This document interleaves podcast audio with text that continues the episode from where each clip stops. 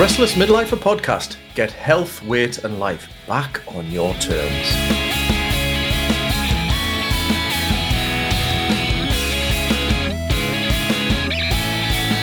Welcome to episode 74 of the Restless Midlifer podcast. Right, today is another interview. It's a longer one, so I'm not going to spend a lot of time in the preamble or give you any food for thought before we start.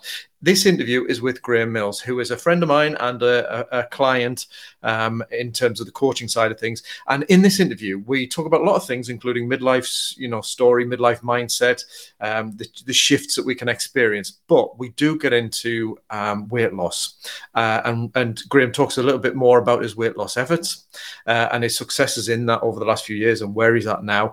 What also is worth listening to in this interview is that Graeme asked me a couple of questions because um, of a couple of things he, he's embarked on a couple of programs in the past with me.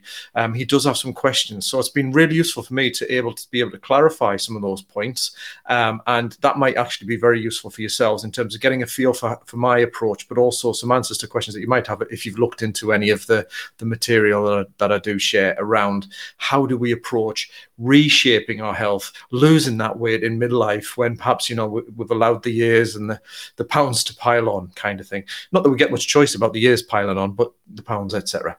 So enjoy the interview. Let me know any thoughts at dave at restlessmidlifer.com and I'll catch you on the other side. Take care. Graeme, how are you doing? You all right? Good to have you along for the interview. Um, we, we've known each other for a lot of years. Um, and you were kind enough to give me a little case study video um, of our experiences working together. But if we want to sort of look at bigger picture, tell us a bit about yourself, um, your journey, and we'll dig into your midlife experiences because that's what it's really about. I think. Yeah, I I think uh, my, my journey I, I, has been pretty unplanned, and I think that's part of the. Uh, yeah, just part of my general outlook. I've got a curious mind um, that kind of follows different things, you know, and and uh, that's pretty much been my my career. Um, so I've I started off. I left school at. Um, sorry, I'm not, I'm not, not go through my whole childhood, but that's fine. I, I, I left school with poor results overall, and I'm, i managed to get a job working in a Ladbrokes bookmakers, and I worked there for a bit. Then I got a job at the council, and then I realised I wasn't get, going to get anywhere without a proper education. So I went to, uh, I was working in the marketing department at the, at the council, and I managed to get onto a marketing degree. It's uh, what was Newcastle Polytechnic. Mm. Yeah. Uh, I completed that and done me chartered exams as well. So I was all set for my career in marketing, which uh, I did. I started off research, working account, account management, and then eventually, after about 15 years, was was a, head of marketing with a with a large engineering company. But the things about marketing that interested is were, were, were was the people side and the behavioral side of it and that was always a thing that kind of you know why why is it that that that that particular message or that particular approach or product works better, better than another one and a lot of the psychological experiments that were done around that sort of stuff like you know the some of the classic ones like when they launched a, a cake mix back in the 60s and uh, they launched this cake mix which was brilliant because people just needed to add water to create a cake and it bombed the whole product bombed. But when they so they relaunched it, but you had to add water and an egg, and that took off. So there was it was more difficult to do when you had to go out and buy an egg to make it. The product took off, and it was you know it depends on the interpretation. So you know, Freudian psychologists would have went back to the you know the the, the egg representing the womb and, and all that sort of stuff. But in reality, it was about putting a bit of effort into something. If you're making a cake, you feel as if you need to put a bit of effort in. So all those sort of things, that kind of behavioral side, all of it. Then 20 years ago, I left my job uh, in hindsight quite bravely, but it didn't feel like bravery at the time. And uh, I set up my own business and it was going to be doing um, two things digital marketing with the internet had just launched then and also um, environmental type marketing because that was the, the, the particular area that this um, engineering company was focusing on. So I did that for a bit. Um, and uh, that worked. That worked really well. We grew. I had about five people working for us. Then the financial crash, change of government, change of government policy impacted us quite significantly, and that petered down. And then I changed tact and I started to do uh, more stuff on internal organizational sort of um, development. And I guess that's probably, if I was to kind of categorize myself in, in anything, it would be around that. It's about organizational development, helping organizations develop processes, approaches, behaviors that help them be successful, particularly around people related stuff. So I use I use a lot of work with Investors in People, um, but I also work with other clients who are looking to take that next step in terms of their maturity in, in, in organization. Often, you know, heading towards a, an exit of some form. So I'll support organizations in that way. So it's it's a very broad remit and and some of some of the, some of my clients sees in all sorts of different ways. So some I'm the kind of uh, I used to be the IT expert, you know, which is ridiculous. It's ridiculous. Uh, but I can do lots of different things. I'm a generalist in a lot of ways, you know. So I run accounts for for, for uh, one of the companies I'm supporting at the moment, as well as so I'm doing all the financial stuff as well as the kind of business plan and strategy stuff as well. So yeah, quite a varied role. Not the best approach to build a career. I think to build a career, you better off focusing on one area and becoming an expert and that sort of thing. But but for me, it suits me. It mm. keeps me interested. It keeps us learning, which are key things for me, and uh, you know keeps us curious. Mm. It's interesting, isn't it? Because I, I, think I was always brought up to sort of get say, get a degree, get a job, you set for life, and specialize specializing was always seen as a really important thing to do.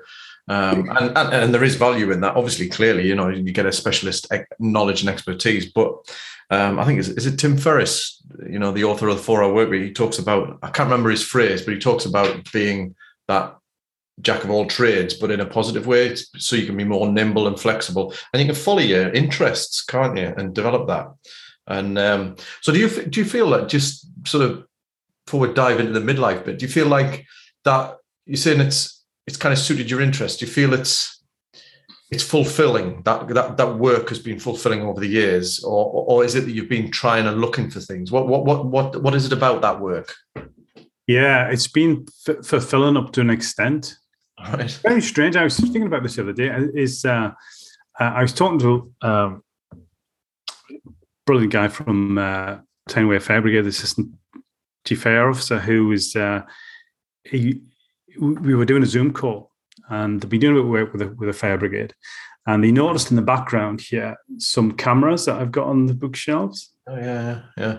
And he and he said to us, um, "It must be great to have a passion you know, something you're really passionate about. I wish I had that sort of thing, you know. And I kept think I'm not really passionate about it. I, I, I'm one of these people who kind of jump from one thing to another, and I don't necessarily see to, to the to the full. So I, have got I've got like uh, quite a few cameras there that I've saved. I'm quite interested in them. They're quite you know tactile. They're really interesting. They're all mechanical, and I got an interest in them. So I've got a lot of interests but a lot of them are quite transient. Mm. So, um, you know, you look up, um, you know, a ukulele was the thing at the time. You know, you used to do ukulele, didn't you? Yeah, yeah, I've still got it. I, I rarely pick up. Rosie plays it more than me. yeah, yeah. So the same. So you know, I've got that. I've also got a robot collection up there. That, oh, yeah, that that those that didn't last too long, but I kind of take things to a certain extent, and then then I move on. I, I and I don't know if it's just. Um, I don't know what that is about actually, and I can see that in you know even when I was in uh, in my kind of interests as well. I used to do uh, back in my younger days. I used to do Thai boxing, and uh, I became quite good at it. And I used to fight comp- completely, you know, and uh, and I got to the point where I was regional champion for the for the for my for my weight. And the next thing would have been to kind of go on but I'd enough by then. yeah. You know, the whole getting up early in the morning, going for a run and sparring for like rounds and rounds and rounds and all the dedication that you had to put into it as well. And I just thought, I've, I've done what I want to do in it, you know? Mm-hmm. So I kind of get to that point and say, oh, I've done what, what's next? What's mm-hmm. next? So I'm always like that, and uh, and and and I think that gets back to something mentioned earlier about you know perhaps there is a, there's definitely strength in to look because all the very very successful people I think stick at it. So they would be work on their you know becoming British champion of Thai boxing, then European, and you know those sort of people that got a lot of respect for those people. They they would move on to that. It didn't really appeal to us. I kind of all right. I've got to something I can tell. I can feel a bit of pride in. I've got to. I'll find something else to do now. So I'll move on to something else as well.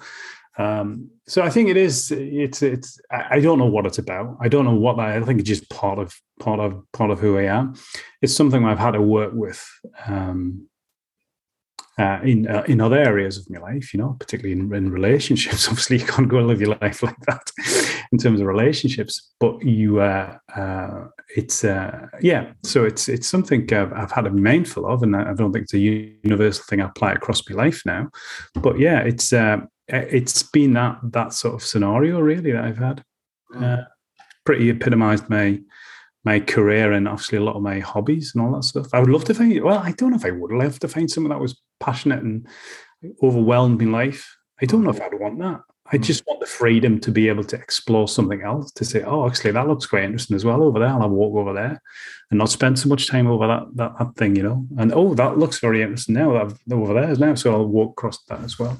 So uh, that's that's who I am. That's who I am. And it's not it's not uh, in a lot of ways it may not be the best way to approach a career um, and it's not without its flaws and it's things i have, things i have to modify and work around but that's who i am and i think there's a there's a bit of midlife isn't it is about acceptance ah yeah now i think this the, the it's interesting, isn't it? I, I, the phrase that springs to mind is there's a everything with everything. There's a trade-off, isn't there? Um, and part of, as you say, getting to midlife is perhaps realizing that you are who you are. And yes, you can play to your strengths and manage your weaknesses. You can develop this and focus on that. But the end of the day, some of us, you know, some of us just you use the word curious, and I like that because I, re- I, I re- recognize a lot of that in me. You know, that's like like you, the ukulele, the guitar. I get to a certain level, um, and then I'm kind of looking for something else for whatever reason. Um, you know, and but it, it is who I am, that curiosity. And curiosity itself is really valuable, you know, in, in that. You, so, but there's a trade off, just like somebody who's particularly driven on one thing. I guess, you know, you know, driven, they've got to make trade offs in other areas of their life in order to be able to do that. As you said, with the training for, you know, if you wanted to move on to be a British champion, there's a lot of trade offs there in order to do that. And it's down to this is where I think, you know, when you talk about midlife and acceptance, I think it's in earlier in life, you kind of go with, well, I should. Hmm I should just do that. I've got the potential, so I should. Everybody says I should. I remember when I first uh, joined the police, got through my exams quite quickly, and people were saying you should do this, you need accelerated promotion, you need to do this. And I fell into it a bit, but part of me was always thinking, that's just not me. You know, thankfully I didn't pursue it you know, too much. And I kind of realized this is, you know, I want to do other things. But the should thing is something that perhaps younger like younger in life you're dictated by a lot. Yeah. But but as you get older, there's fewer people telling you what you should do. Mm. You've got when you're younger, you've got your parents, your teachers, you this, that, and the other. You've got all those people telling you they should do. Now, when you get to our age, I mean, the kids try to tell us what to do, but yeah. they, they, they, don't they don't have that power yeah. that, that, that a teacher, a parent, um, a boss, yeah, would uh, would have. And we we both we've worked for I've been working for myself for over 20 years now. So and I think that's interesting as well. I think uh, yeah, I was always bound to be working for working for myself. I find it really I'm my when I was employed, I used to I used to work three years, move on, three years, work on, move on. And I did quite well. I always got promoted. So it wasn't as if something I got quite good at it. And I thought, oh, I'll, I'll go and do something else now. Um, so yeah, so my aspiration is always to be quite good at something, and then I've achieved it. Yeah. And I, but actually, while, while I'm doing it, I'm fully committed to it. Yeah. Really do work myself. And then all of a sudden, it just goes like that. I'll say, "Well, I've got quite good at it now. I'll go off and do something else. I'll be quite good at that as well." Isn't that an interesting thing? I think that's speaks a lot to the power of being interested and and how your interests can shape how you develop your skills in that particular area or you get good at something. Um, And this is what the difference between driving yourself when you don't quite have that interest or passion or whatever you want to call it. Um, you're driving yourself even when perhaps your heart isn't in it. And I did a little bit of that within the police myself at times, but I quickly realized this is just not me. Do you know what I mean? Uh, um, but when I can put my mind, when I find something, you're right. You kind of that interest drives you into learning because you're hungry for it. You love it. You enjoy it. And perhaps there's a ceiling on everything, you know. Um, but do you, you, you kind of pick up skills and and that broader range of skills still you can bring them into whatever you're doing now. It's it's like yeah. you you you can be one. This is oversimplifying, but one dimensional expert and or success in this area versus a generalist, but you pick build up a really great breadth of skills and the ability to learn, the ability to problem solve and think differently because of that experience, I think is really valuable as well. And I, I, I reckon there'll probably be a lot of people who can resonate with that and probably have fallen into that trap of I should be or I should do, but actually, should you? Yeah. But this is the way you described it there. It was it, it, it almost felt like um, we you you and and we were were, attempting to um, to find it, to find the thing, to find the thing. And I think that's true. And I think that's probably what I'm doing. I'm trying to find the thing. But I think now that I've got to midlife, I'm realizing that I still want to do that. I want to continue being curious. I still want to try and find the thing, but I'm not bothered about the destination. Yeah. I just like the journey. I just like the journey of getting there. Yeah. I, I whether whether I find the thing or not, not too bothered about. But I like the journey, and I think uh, I think that's something I've come to terms with. So in my younger years, I, I was getting fr- I probably got more frustrated that I needed to find the thing. I needed to find the passion, you know. So um, I remember reading books. Um, oh, what do you call it? Sir Ken, the educationalist, the Ken Roberts. Yeah, Ken Roberts. Reading his book about uh, about finding your passion or your essence and those sort of things. And he, you know, he recommended doing free writing, and I tried all these sort of things and mindsets and trying to think of things. But and and and I I didn't didn't get there, and I found that a bit frustrating. But I think now I'm quite comfortable with it. Quite comfortable that. Actually, perhaps my thing is doing lots of things quite well.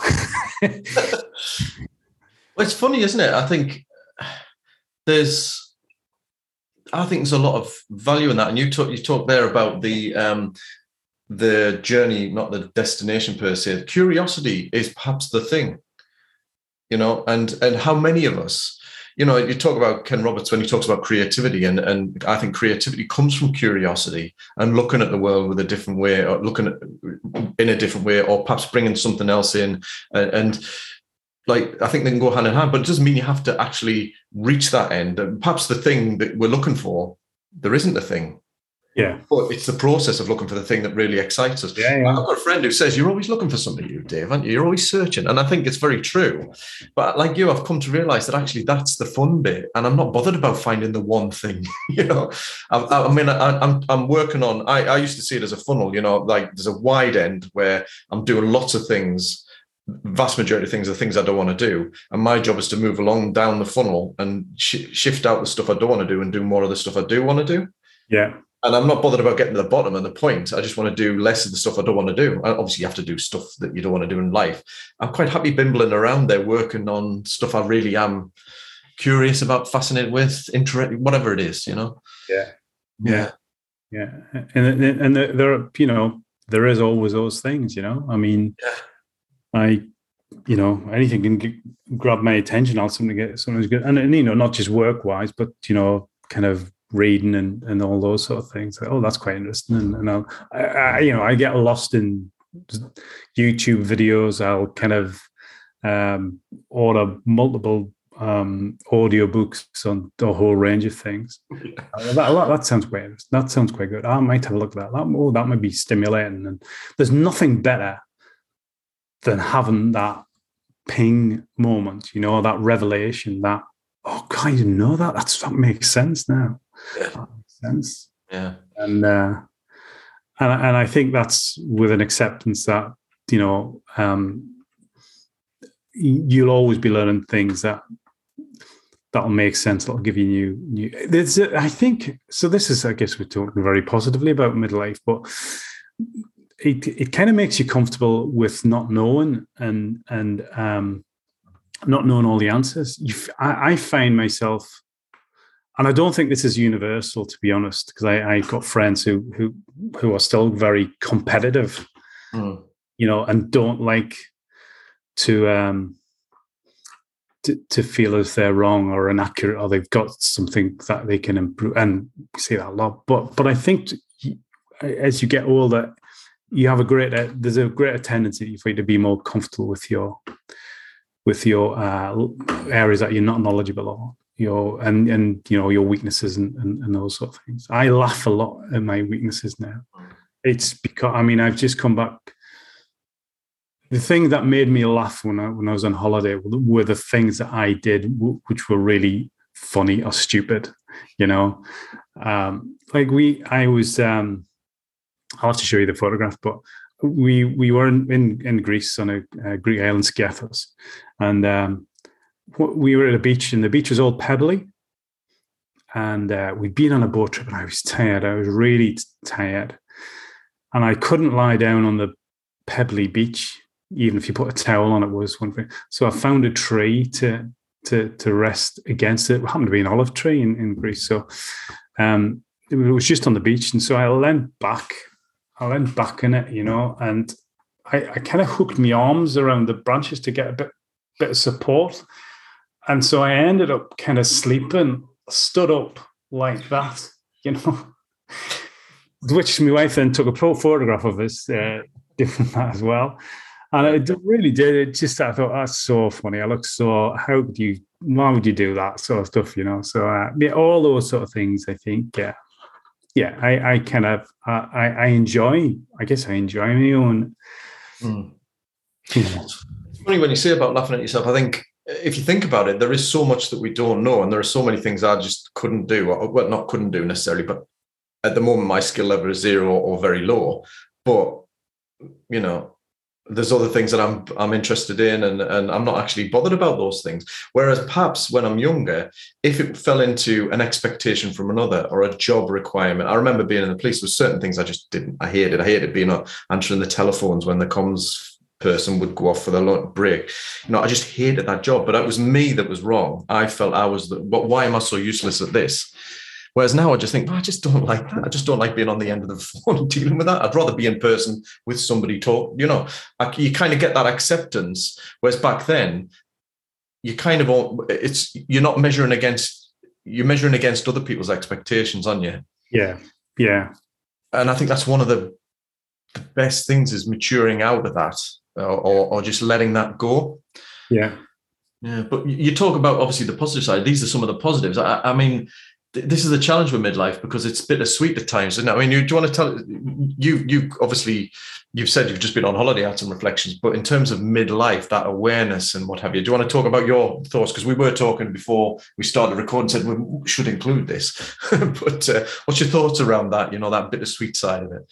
So, so yeah, I think midlife is a really um, eventful period. Probably, probably second only to adolescence in terms of the kind of emotional changes and other changes that happen around your life you know so you you know you have children that are grown up you become um you, you begin to see the end of your career so you begin to have to change your mindset around those sort of things um uh you know health your health kind of big lesson for me this over the last year is that i can't do what I used to do when I was young in terms of, of eating and, and all those sort of things. So, um, so your health changes. You become more aware of your own mortality and um, and those sort of things. So, I think your priorities change, and um, it's difficult. It's difficult. It's difficult to come to terms with. All those things are big things, um, and uh, and I think that yeah, so that that that that can be a challenge, and it's something you know I've had to I've had to face. Um, so last year, um, it was kind of partly the lockdown, but it's been going on for a long time, long longer than that. So I was gradually putting on more and more weight. Um, was was was um, it was definitely in the, the obese um, category, and um, and I just ignored it. I just ignored it. I am um, I'm a, I'm an optimist in, in by nature as well, um, which I think has its flaws. so my optimism said, "I'll uh, I, I I've put on a bit of weight, but that's fine. That's fine. I'm not too, you know, if I if I if I look at myself in a certain angle in a mirror uh, with the lights dimmed and uh, from a distance, I don't look too bad, you know, if I squint. But but so I done all those things, and and and you know, when we went on holiday, um, I became the photographer because I didn't want to take photographs of myself because I used to get the photograph and say, "Who's that fat bloke on on holiday?" You know, and it was me, you know, and it was like, "Oh my goodness me!" Like, and and I used to avoid that, and that was horrible feeling, the facing the reality. So partly that that optimism and partly an, uh, an avoidance, definitely an avoidance um, strategy, was not to have me photograph taken. So the best way to do that was just to become the photographer. So one of my transient interests has been photography. So uh, I I become the, the I used to do uh, kind of a, a, at the end of it. I used to put a photo book together. I used to um, do videos for you know put. I got really into that as well, compiling videos as well. So I loved doing it because there was no there was no pictures of me in it, or very fleetingly, you know, perhaps a couple of headshots, you know, and that and that would that would be it. Then um, last year, for whatever reason, my youngest son had an interest in taking some video photography, doing some photography and some video work as well. And um, so he's 10. So I kind of let him have to go with my GoPro and all that sort of stuff as well. As a consequence, he took some foot, he took some video footage of me. And I went, oh my goodness me, that's that's ridiculous. And then I then bravely, and because the other thing and I did, I'd done stood in the scales for like five years the other thing I did was right. I'll I'll go and get myself weighed. So I kind of buckled my confidence up again. The back men was this optimism of you know, oh, I might just have a few pounds to to lose, sort of thing, you know. And I looked on the scales, and that was ridiculous. That was my thoughts. This is ridiculous. How can I possibly be that weight? And you know, I stepped on and off five times just to make sure, and I was still coming up with the same sort of thing. And um, I knew I put weight on during during the lockdown, but but but I, I actually think looking back on on a few snaps that I've have been in, I've had this issue for about five or six years now. Going from a you know a very fit um, uh, Thai boxing type thing in my youth to where I was now was was a real was a real shock, and uh, so uh, yeah, it it frightened us framed as because it was kind of health. It wasn't about, um, and I don't want to say vanity because it's not about really. That sounds like a judgment on it. It's not about. It, was, but but it wasn't just about looking good. It was about health, and uh, and uh, yeah, so it, it really really shocked us the how much heavier was. The scale moment was the moment, and that just triggered something in us that said, I have to get this, I have to get this, get this right. And that's where I kind of started. So I lost, I lost two stone in about three months. And then I lost uh, another stone over another uh, seven months and my weight stabilized. I still like lose a little bit more, but I've, um, yeah, I'm pretty happy. I, I there are photographs taken of us, albeit in a very strange position, leaning against an olive tree.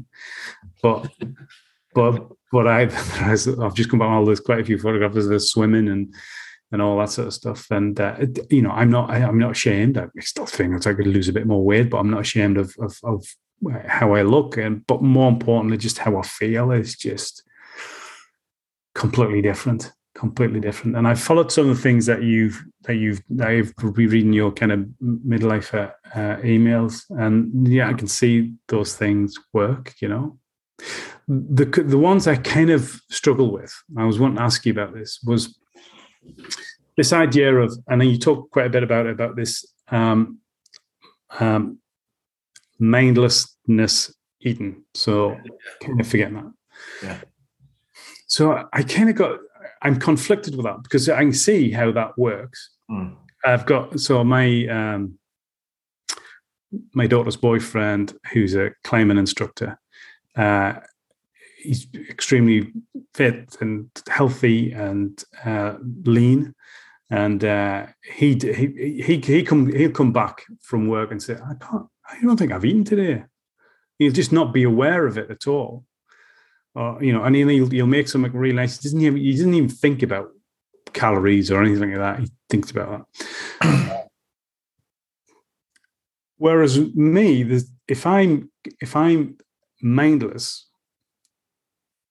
I'll yesterday. Funny enough, I was thinking about this this uh, this uh, meeting we want to have, and um, um, I was thinking about oh yeah that mindless yeah I have to talk about that mindless and, and uh, I was making myself a cup of tea and uh, I came back and I was making a cup of tea and I noticed I'd actually picked some ham out of the fridge of the sit.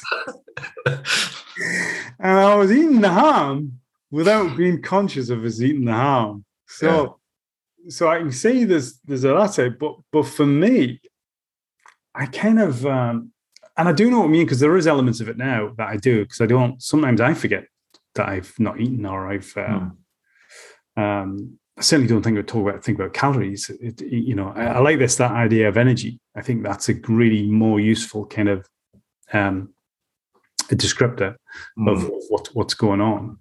Uh, so I, I, like that. But the mindfulness seems to be two edged sort of thing. You know, if you're if you're kind of because uh, I do most of the cooking and that, so you know, if I'm cooking, I'll be cooking and eating and cooking and eating without even being aware of it. So that's that seems to be a bit of a negative for me in some respects. Um, but, but on the flip side, not being preoccupied with food and and you know challenging that that sort of um, focus on it. So eating when you're hungry, you know, oh, I feel a bit hungry now. I'll have something to eat. To eat rather than you know, it's it's it's dinner time. I've got to have something to eat, sort of thing as well. So I don't know what what what is it. Tell me a bit more about that.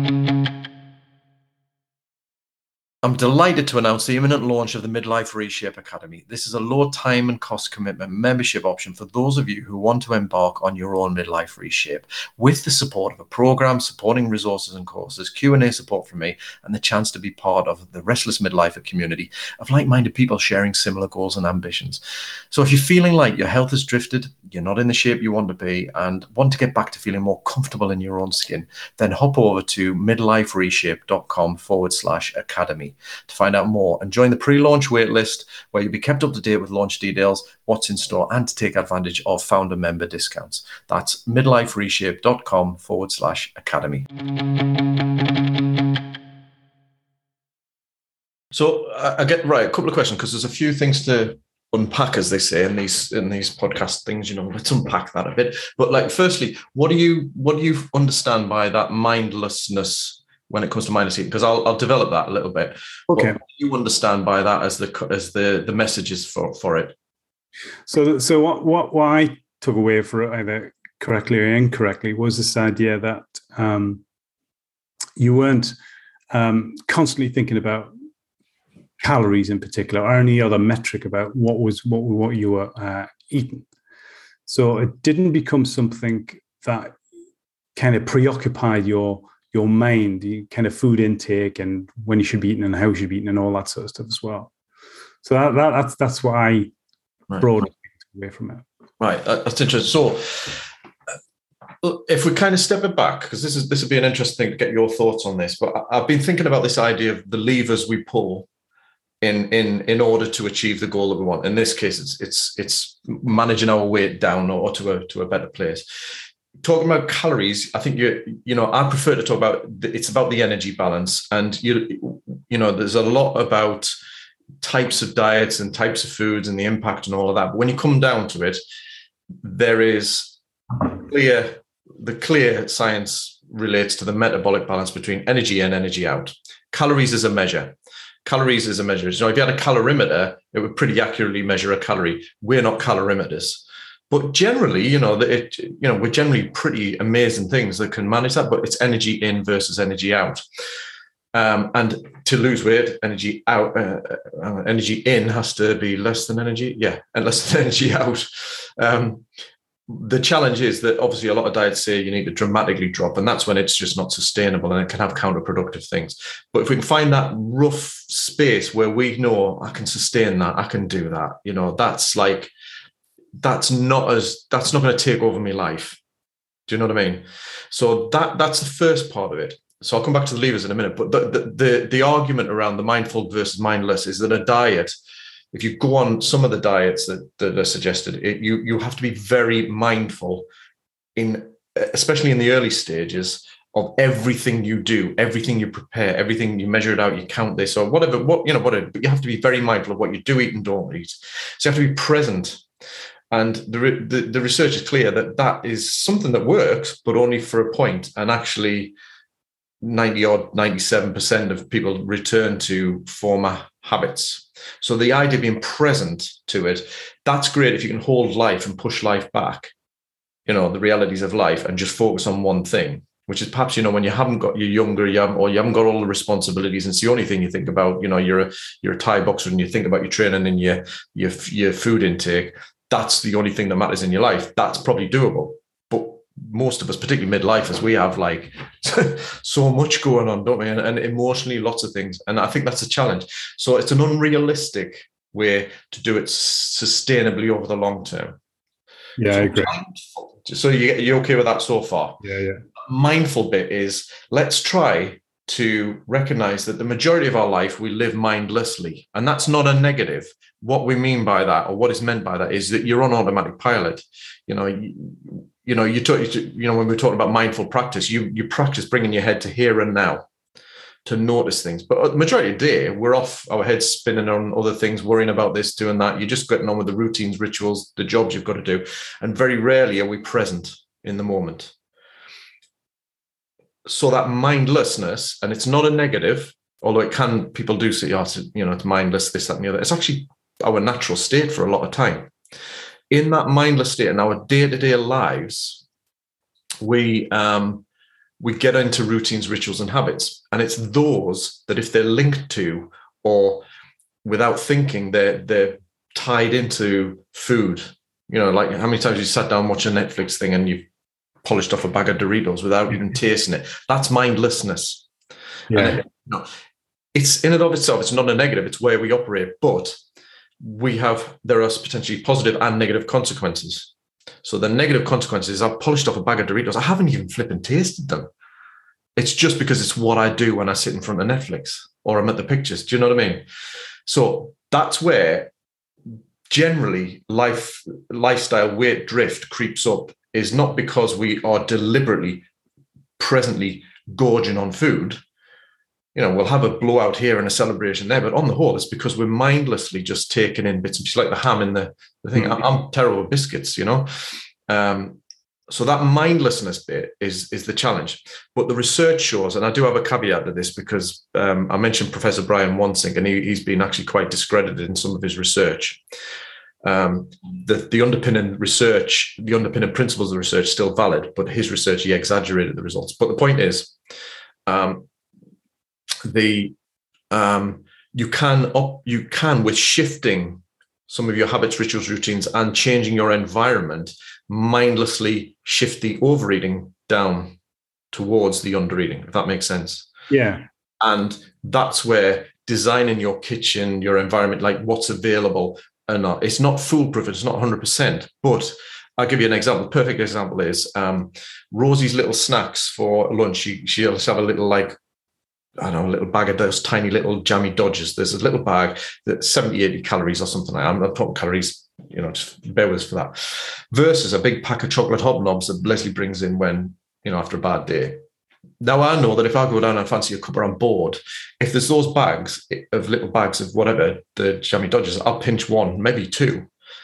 But that feels subconsciously, oh, it feels like a lot bag of uh, a big packet of um, hobnobs, chocolate hobnobs, the the packet's gone before I know it because there's not there's no signal, there's no opening of a packet to tell me subconsciously how much I've had. And you might I've experienced it when drinking, you know, between having pints versus red wine. I've got myself into some horrible states with red wine when socializing because I've had no way to subconsciously calculate how much I've had. That's probably a sad, shameful thing to say. But when I've had beer, ah, I've had one pint, I've had two pints, maybe you, you kind of you keep track. And something you're not recording this. Yeah, no, that's right. Yeah, but I think let's be right. Let's be honest. That's what that's that's what we do. But these subconscious cues are what play into it. So I still have some biscuits, but I've just mindlessly probably moderated down what I would if rather versus the packet of hobnobs there. So if we take that a little bit, and I'm not taking it to perfection because that's becoming obsessive. Do you know what I mean? I'm just making the sprout sweater approach, making small incremental improvements that help me just curb off the overeating perhaps take me into the undereating. But the, the Brian Wansink, for his faults, is talked about the mindless margin. I know I'm talking a lot here, but mindless margin is we tend to notice when we overeat by 10 to 20% or undereat by 10 to 20%. So that's the problem with diets, because diets often take you well below into feeling like I've just not had enough. You know, so we then potentially unconsciously overeat or we snap back. So if we can operate in a smaller margin, under and do other things as well because there's other levers to pull. But if we can do that mindlessly, it's almost like there's less effort because it's mindless. Yeah. You know? Or at least we're taking we're dealing with stuff that leads to mindless overeating. Yeah. That, yeah. Yeah, that, that that that's helpful. It kind of and I think you talk about habits and and triggers and habits themselves are, are or or things that you don't have to think about, they become better in your subconscious sort of thing. Yeah. Yeah. And I do think that's had a big role to play because now I I don't feel as if I'm on a diet. You know, I do feel as I've got to lose a bit of weight and I'll try to lose, but it doesn't feel like a diet. It just feels this is part of my life. I have changed how I eat, definitely changed. Yeah. And that's taking taking a bit of planning and a bit of research and and you know, you know, listening to yourself and and doing some research on YouTube and all those sort of things as well.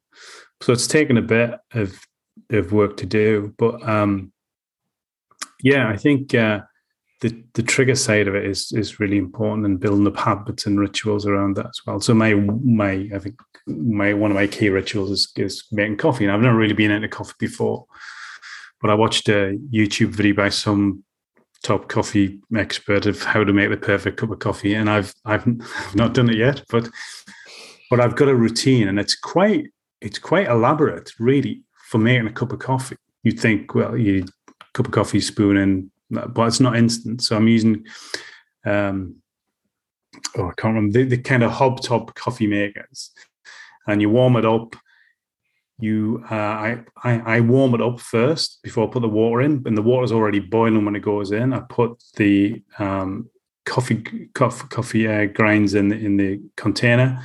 Uh, I don't tamp it down because that's not supposed to, that's supposed to make it more bitter. So I put put it in, turn the lid on. Um, I wait till I hear that gurgling sound, then I turn the heating off. I put it in cold water. By this time, I've also got a, a, a mug with uh, milk in, and I've got a whiskey thing to make it all frothy and I pour it out.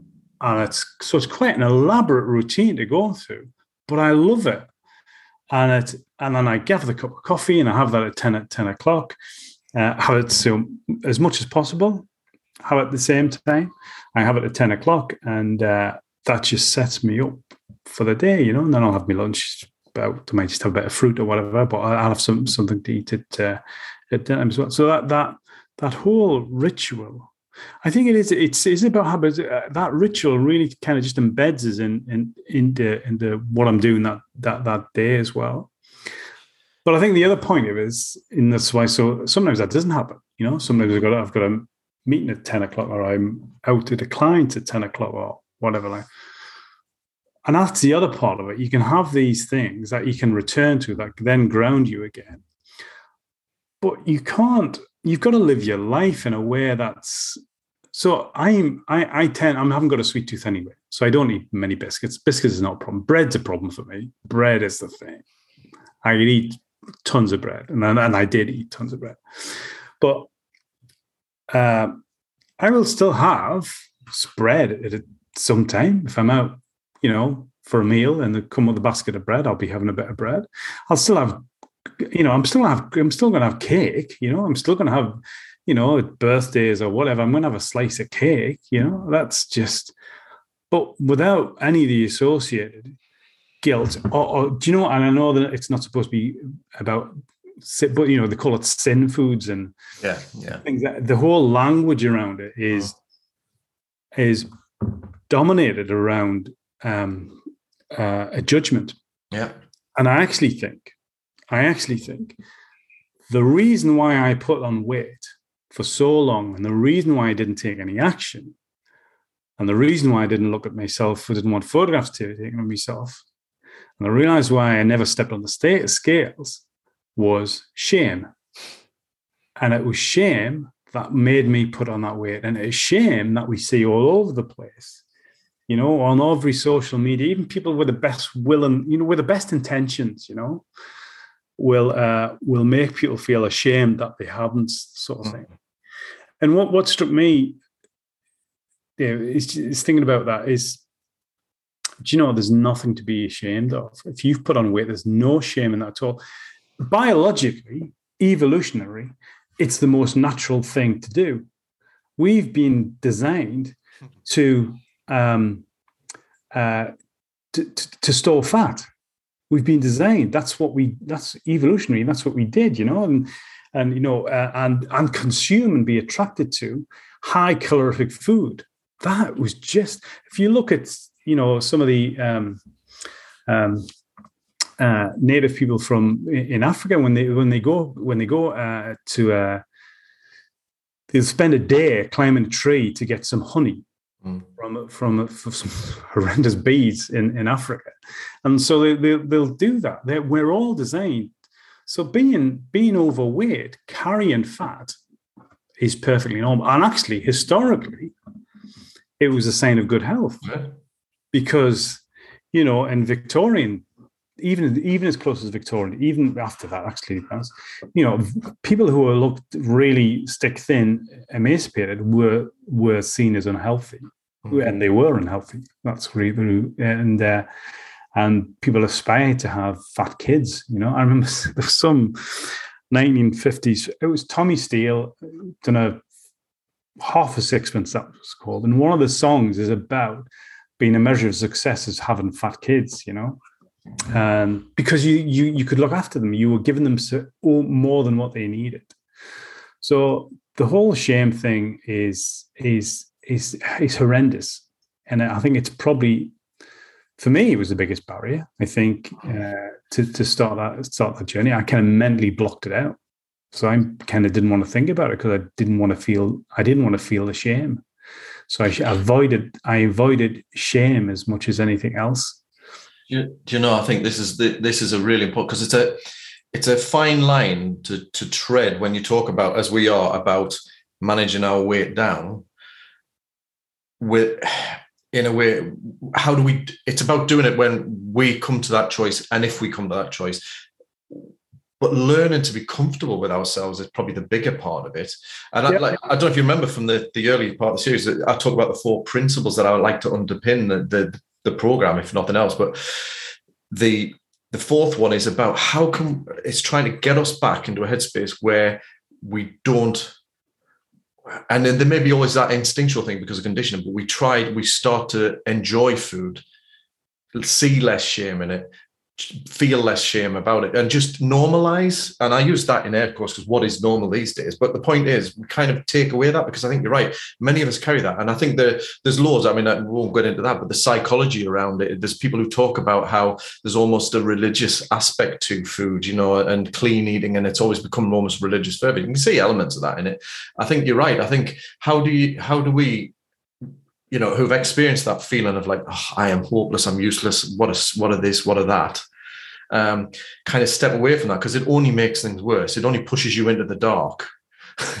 yeah, the darker places rather than coming out and thinking, you know what, I'm going to enjoy this meal celebration. Like you said, like you know, if you have a family celebration, you're away on holiday, why not?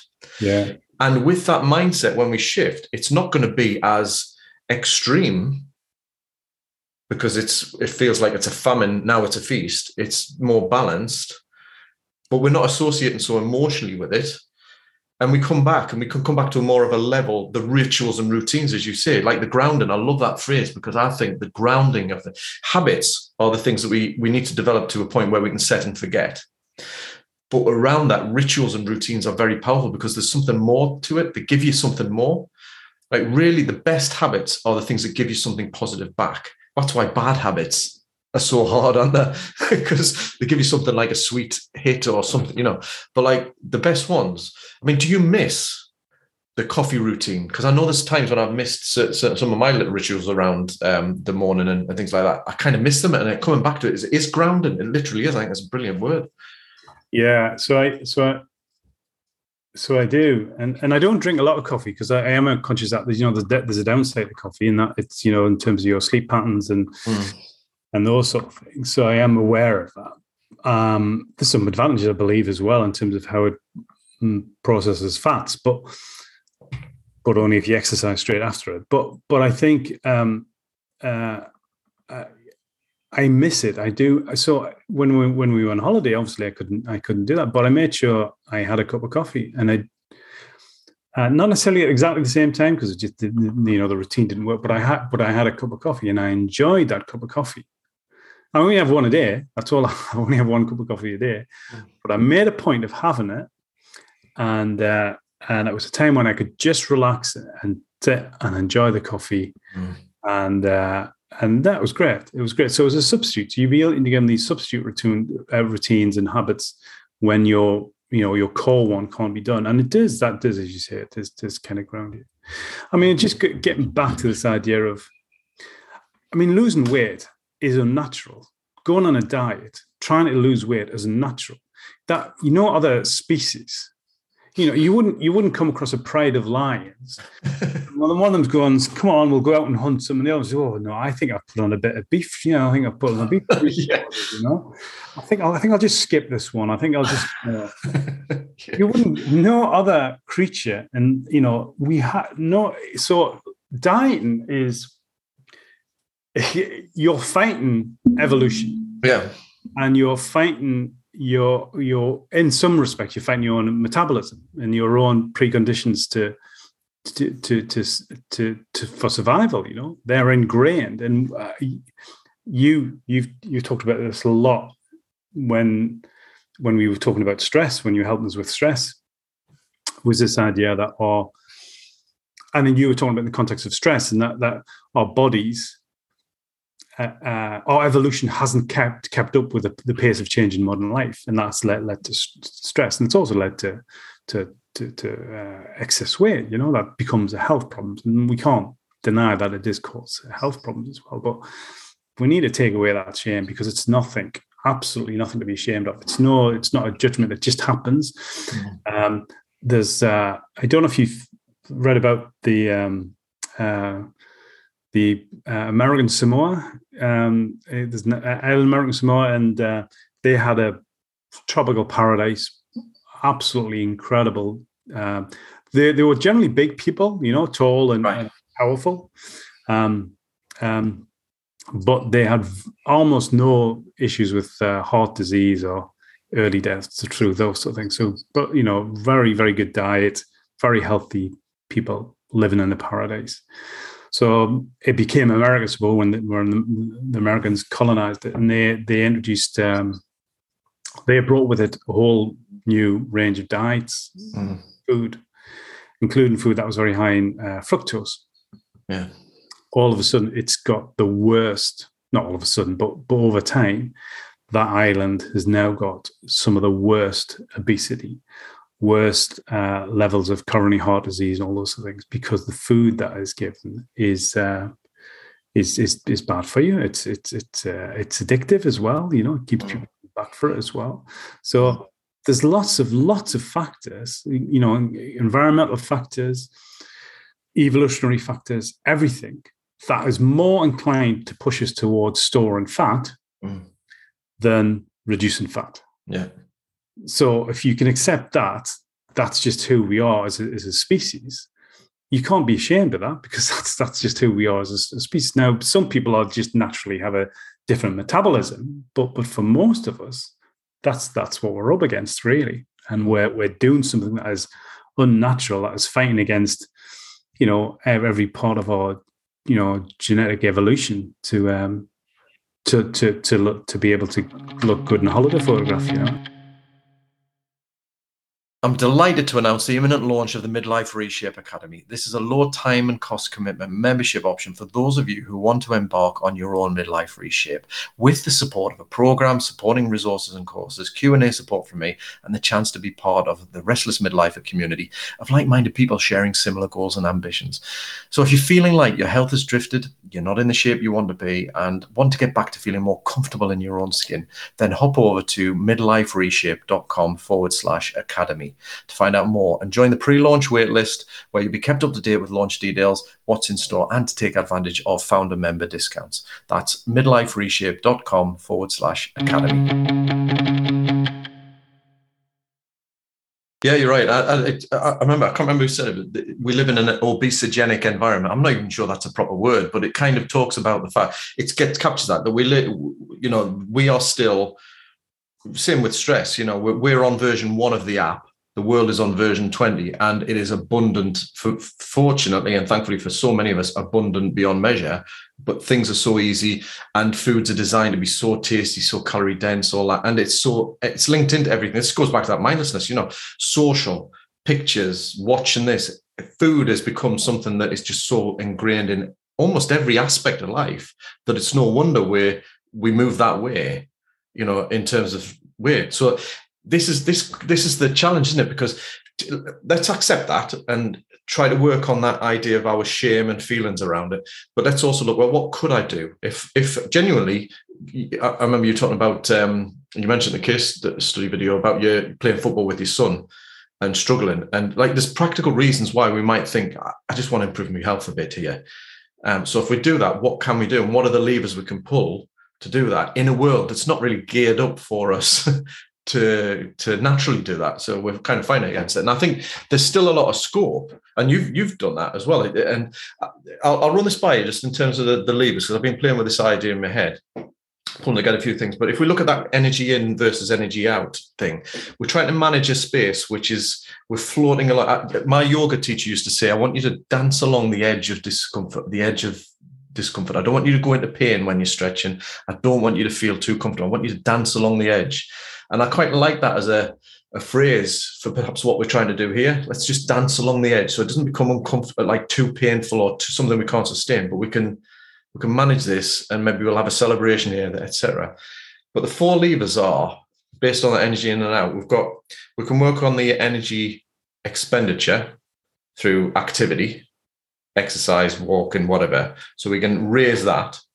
We've got three other levers, I guess, around the energy in, which is around. Um, I think Peter Attia um, from the Drive podcast, he talks about this. Is the three are you can moderate your calories down, your energy down by um, calorie tracking, calorie um, managing your calories. So that's obviously working on just purely the numbers of calories that you take in. Your um, time so you can manage calorie, time, or diet. And diet means you exclude certain foods. And you know, one is not better than the other. It's what works for you as an individual. But my feeling is if you stress one system, one lever too much, you're pulling it into the red, there's more risk of it failing or snapping.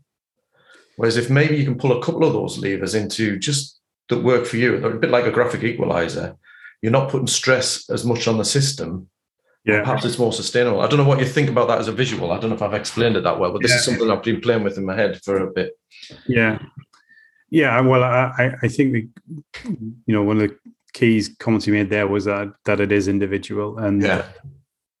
that's why I think it, it's funny because you'll hear people um, and um, they'll say, oh, I talked to such and such and they're on this diet and they've looked amazing and they've done really well and and you know so that's why if I when I'm telling people my experience I always just say well that's just for me that's just mm. work for me other things might work for you but, but for me this kind of works it is definitely individual um Um, but um, but but this idea of stress and that levers, I do I do get that visual and I do get it, but it is a balance. What, what we mm. what, what we've got to be, and it's you know, yeah, I, have lost I've lost three stone. I've got my um, cholesterol down.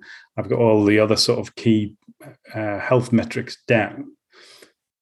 And I and I can say, and people do this all the time, and and I, and I think they genuinely think, and, it's easy for me to get in that mindset as well. That it's been easy, you know, it's easy. But in reality, it wasn't. It's like all those things. It's like all when you've been through it and you've had a bit of success, you begin to think it was yeah. easy, but it wasn't. It absolutely wasn't. It's a bit like, you know, childbirth. I mean, you know, women have have. I would like we would never go through it a second time. You'd go like once, and you say, "Well, no way." But then you ask me, "Oh, it wasn't too bad," and I'm saying I was there. It was terrible. it was painful and long and all. But you begin to, you know, distance gives you a, a softer focus on on on what we've been through. But it's hard. Hmm.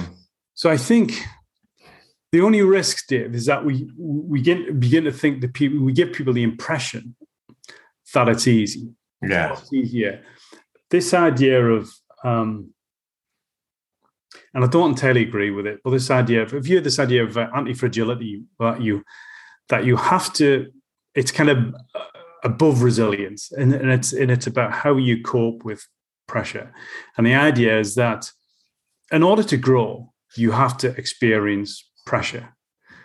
And the metaphor they, they always use is, is in the gym when you're lifting the weight, that or stress, I should say, you're putting stress on your muscles, and you then grow from that. Now, the thing they miss out is if you put too much stress on, it's going to, it's going to set you back. You know. Yeah. So I do get what you're saying. It is about making sure those levers aren't too extreme and getting those levers right, but to acknowledge that there's still levers, there's yeah. still pressure, there's still stress. It's still going to be challenging. It's not going to be a walk in the park. Even even when you meet people who say it was a walk in the park, and even and they probably genuinely feel it. In reality, it wasn't. You know, you've you've had to go hungry. You do have to go hungry a bit as well. I think you know, and you have to get comfortable with hunger as well a bit. Um, um, but it, it requires a bit of it, require, it does put stress on you on your system. But the idea is to put put that. So that's probably where you leave a thing does work really well is that it's about putting that right level of stress that allows you to rebound and get get better from it. Um, that's that's a that's a really good point because you're right. I think one of the things that I often say is that we can start these new goals, these new um, things that we're starting with a lot of motivation. We're inspired to do a lot of motivation, and therefore we we take on the hard work and almost are a bit delusional about, well, I can do this, you know, I can do this for however long.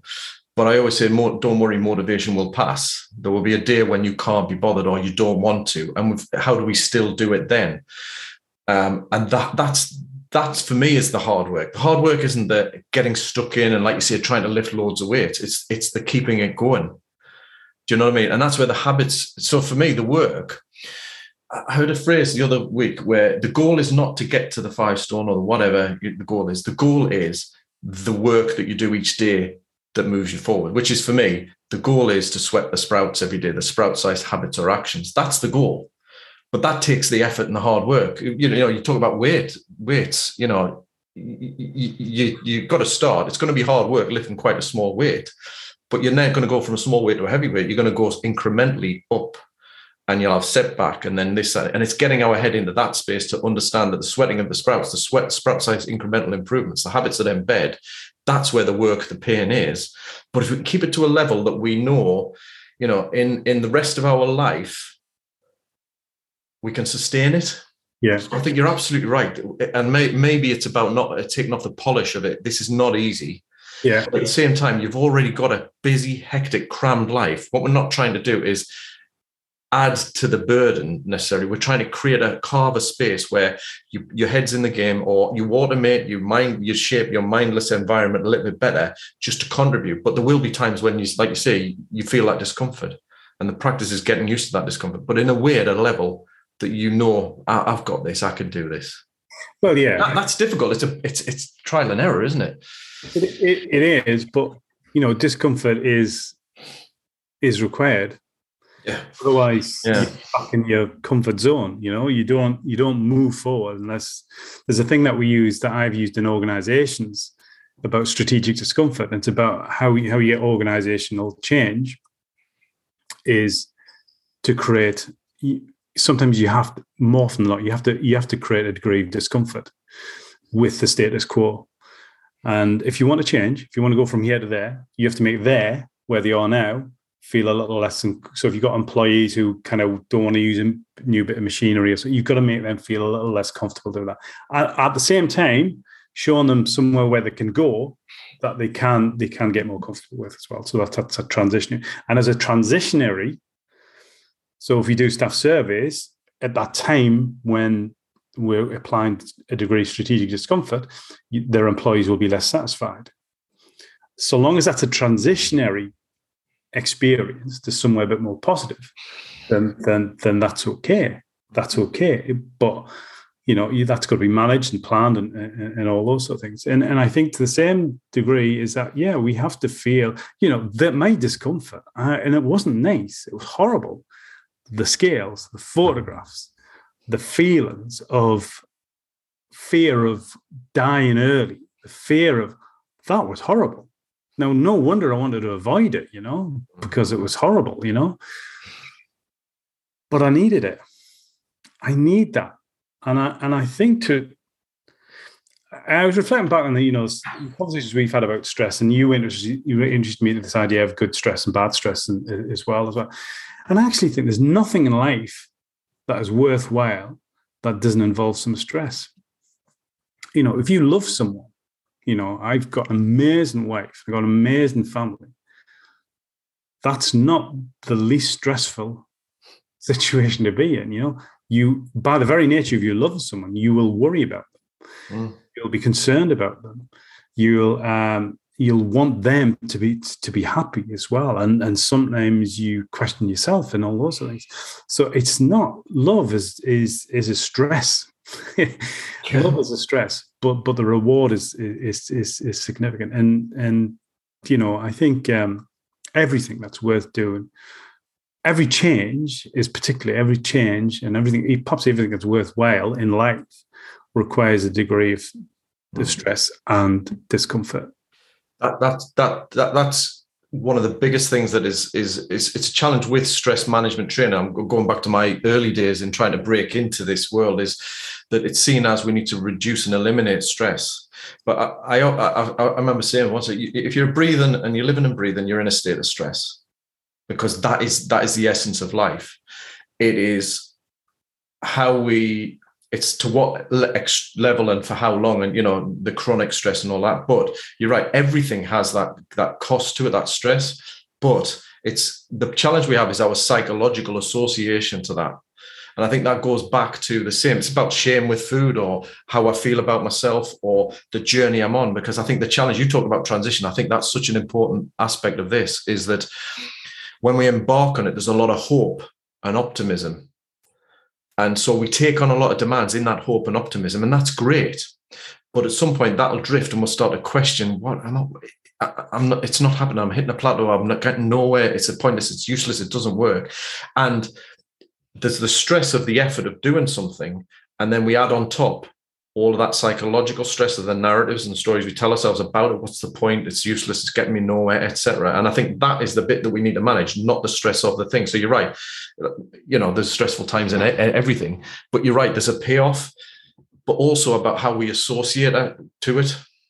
So, like, you know, I've been through those times. What's the point, etc. But if we can start to just see the journey, this is why I often say is have your goal, but get your head away from the goal. Don't keep checking in on that because you constantly remind yourself how far away from the goal you are. You know, check in. Uh, I had an interview with a friend of mine, Mal, uh, which is one of the podcast episodes, probably just the week before this one. He talks about doing that because he's he's he's on this journey now for the second time, um, and he says, "I'm not even thinking about that. I'm not checking my weight until I go in for my quarterly check for my diabetes there." Of the scale. And I know I'm going to be disappointed because in my head I know I'm going to lose a lot I, want to lose a lot more than I'm actually I know that. So I'm not thinking about that I'm just concentrating on this this and this the day the, as I would say the day sized unit you know of that. And I think these are the mind games that we have to start to play but none of it is easy is it? You know?